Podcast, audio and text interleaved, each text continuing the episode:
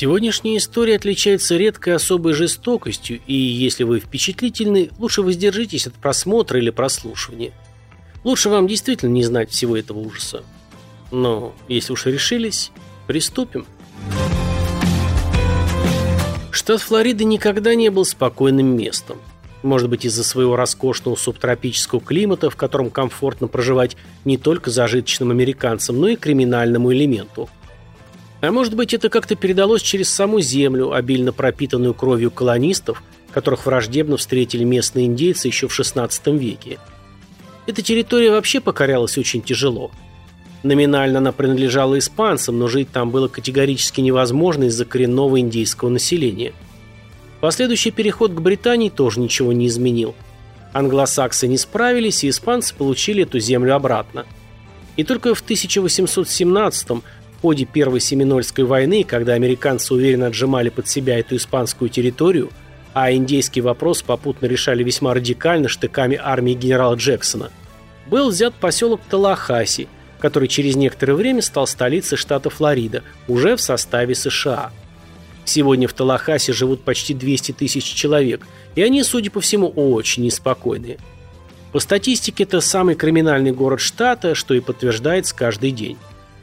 Здесь-то и будут происходить жуткие события сегодняшней необычной истории.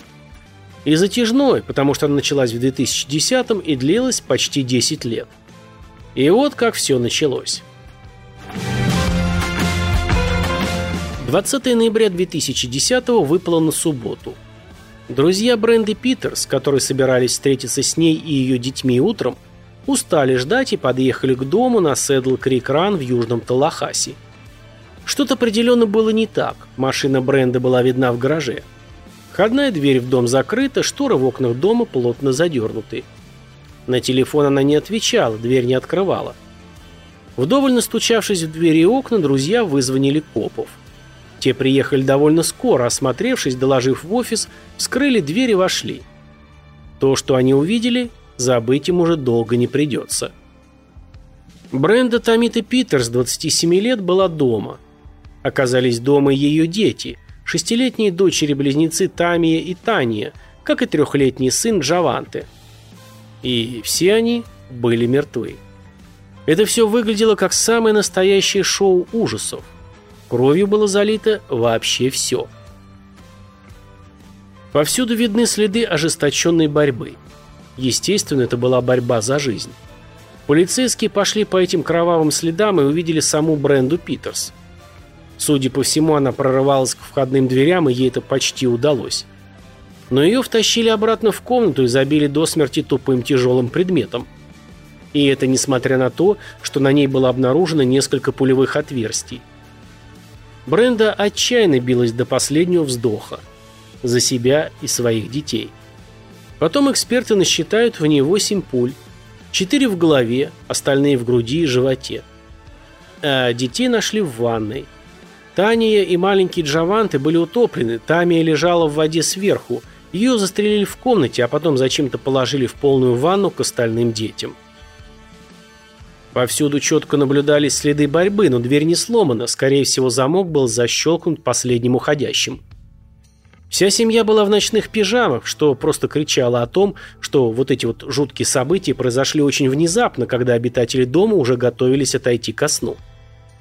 Следов ограбления не обнаружено. Телевизоры работали на полную громкость. Домашний стационарный телефон был разбит, а шнур на стене оторвали, предварительно перерезав. Замотав место преступления желтой лентой и опечатав дом, следствие начало свою кропотливую работу. Бренда работала неподалеку в бургерной, но настоящим ее увлечением были сложные прически и вязание крючком. Личная жизнь ее оказалась не менее сложной, чем ее стрижки. Так как-то получилось, что ее дети были рождены от разных мужчин, и они не жили вместе – Батяня старших близняшек когда-то переехал в штат Джорджия и не дожил до этих печальных событий. Периодически появляющимся отцом сына Джаванты был некий 32-летний Генри Сигура. Естественно, что дознание обратило на него пристальное внимание и было приятно удивлено, внезапно узнав, что на нем висит долг по алиментам за сына в размере 20 тысяч баксов. Скажу больше. За систематическую неуплату уже через месяц его счета должны были быть арестованы, а обученные люди из специальной службы разбудили бы его в один прекрасный день нетерпеливым стуком в дверь и жестким вопросом. «И есть что по имуществу? А если найдем?» Чем не отличный повод, резонно предположили детективы и как следует взялись за личность мистера Сигуры. Конечно же, его легко нашли и опросили в тот же день. Он даже не пытался скрываться или как-то избегать общения. Генри познакомился с Брендой несколько лет назад на заправке. Завязались легкие, ни к чему не обязывающие отношения. А все потому, что он в это время уже был счастливо женат на женщине по имени Маляка – она ничем не походила на Бренду, даже скорее была полной ее противоположностью. На момент описываемых событий они жили вместе уже около 10 лет. На вопрос следователя, был ли Сигура в вечер убийства в доме Бренда, он ответил отрицательно. Весь день зависал с друзьями, а вечером отправился домой. Что, кстати, подтвердила Маляка. Но был в доме Бренды за несколько дней до убийства. Не платил алименты он потому, что не был уверен, что Джавант и его сын. «Но он носит твою фамилию, верно?» – спросил полицейский. «Да», – отвечает Сигур, – «но это ничего не меняет. В 2009-м я подал прошение на проведение теста на отцовство, так как точно знал, что у Бренды были интимные отношения с другим мужчиной, но она смеялась над моим желанием. Я просил ее подождать с деньгами, говорил, что нашел хорошую работу, и она согласилась». Под ногтями Бренды Питерс криминалисты нашли много следов кожи предположительно нападавшего – Генри Сигура не сопротивлялся предложению показать себя. На нем обнаружили только небольшую старую царапину, которая никак не вписывалась в картину. Данные о трекинге его мобильного телефона подтверждали слова о том, что он в субботу действительно был дома. Также добровольно он предоставил материал для теста ДНК. Примерно в миле от места происшествия в мусорке обнаружили одежду со следами крови и перчатки из латекса – Ничего дельного на них отыскать не удалось, так как они были тщательно залиты отбеливателем. Вроде бы как улика, но для следствия оказавшаяся совершенно бесполезной. Следующая беседа Генри с полицией произошла через 10 дней. А потом все как-то затихло, и тишина эта длилась до сентября 2011 когда вооруженные копы арестовали Сигуру по подозрению в убийстве четверых человек. Основным поводом для ареста послужило обнаружение второго телефона, оформленного на Генри, наличие которого он скрыл и который, судя по трекингу, был вечер убийства в доме Бренды. Также к делу были подшиты ряд свидетельских показаний о том, что Сигура был в ярости от того, что Бренда требует с него денег. Он хотел найти работу за границей, но не смог оформить паспорт из-за долгов по алиментам. Ситуация выводила его из себя, и он не скрывал этого – и вот Генри Сигур арестован и отправляется в тюрьму на долгие 6 лет. Потому что первый судебный процесс по его делу начался только в 2017 -м. Почему так долго, зададите вы законный вопрос. А потому что во время подготовки дела к суду всплывали какие-то новые детали, делающие это дело еще более запутанным. Было заявлено от обвинений и защиты в сумме 100 свидетелей плюс 30 офицеров полиции и экспертов ходе судебных заседаний выяснилось, что образец ДНК Сигуры в доме Бренды Питерс был кое-где обнаружен. А вот тот образец, что нашли под ее ногтями, нет, это точно был какой-то другой человек. Зато ДНК Генри точно есть на краю ванны, где были обнаружены дети. Найден был свидетель, у которого Сигура в сильных нервиках просил пистолет незадолго до убийства. Сам свидетель оружие Сигуре не дал, но стороне обвинения было важно показать само желание Генри совершить это убийство. А потом началось интересное. Представители защиты предъявили невероятные факты. Оказалось, что в 2016, то есть более чем за полгода до этого заседания суда, заключенный одной из тюрем по имени Джеймс Карлс Сантос, член банды Вайс Лордс, неторопливо отбывающий три своих пожизненных заключения, выступил с заявлением, в котором добровольно признался, что это он организовал убийство Бренды Питерс – Судя по его откровениям, мать троих детей долгое время работала на картель Лос Зетос, еще с 2001 года. Занималась транспортировкой наркотиков от границы Техаса до Талахаси или Атланты, где на месте их распространяла его банда Vice Lords. Однако Бренди захотелось немного больше, чем ей платили за работу. И она понемногу раскрывала роток на чужой сладкий пирожок, отщипывая от него понемногу.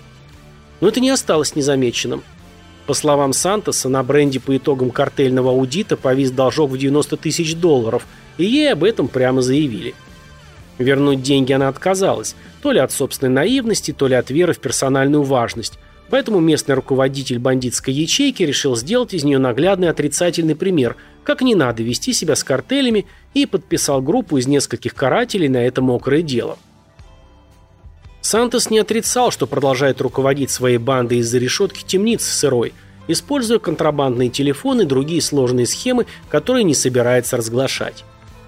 В доказательство его слов адвокаты Сигуры показали несколько писем Сантоса Бренди Питерс, отправленные за несколько дней до убийства, как доказательство их знакомства. Письма были электронные и бумажные, на одном из конвертов даже была надпись «Смерть после бесчестия».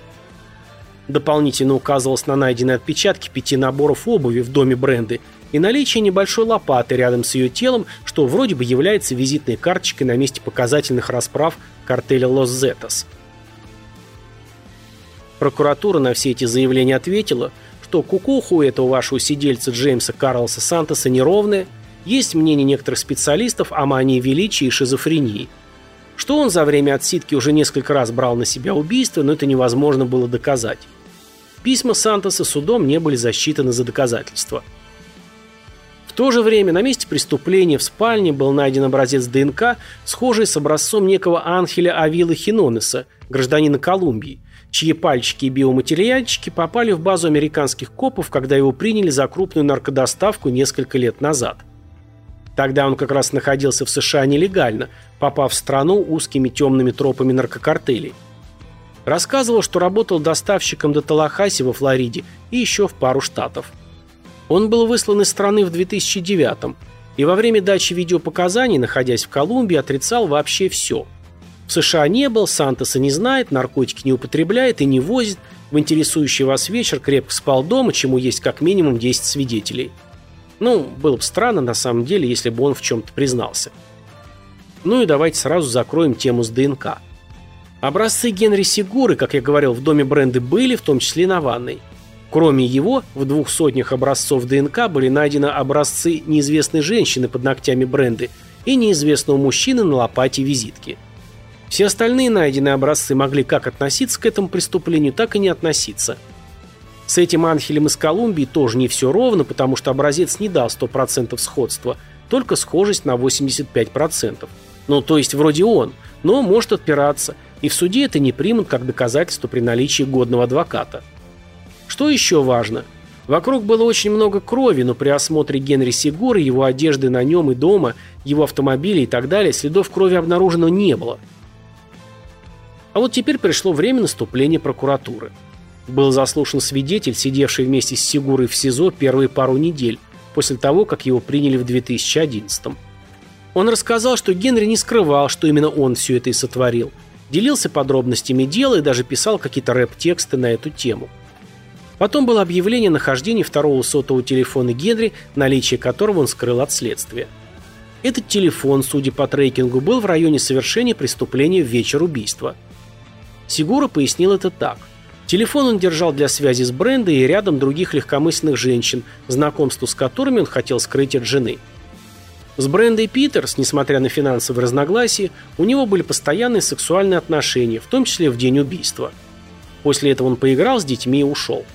Однако, настаивает Генри, он ушел от Бренда еще в светлое время суток.